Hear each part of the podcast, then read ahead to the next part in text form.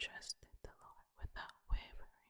Examine me, O Lord, and put me to the test. Purify my mind and my heart. Because your faithful love is right in front of me, I walk in your truth. I don't spend time with people up to no good. I don't keep company with liars. I detest the company of evildoers, and I don't sit with wicked people. I wash my hands, they are. I walk around your altar, Lord, proclaiming out loud my thanks, declaring all your wonderful deeds. I love the beauty of your house, Lord. I love the place where your glory resides.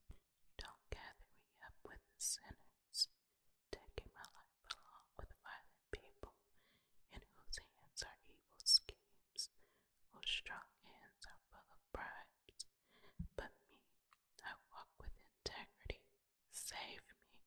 have mercy on me.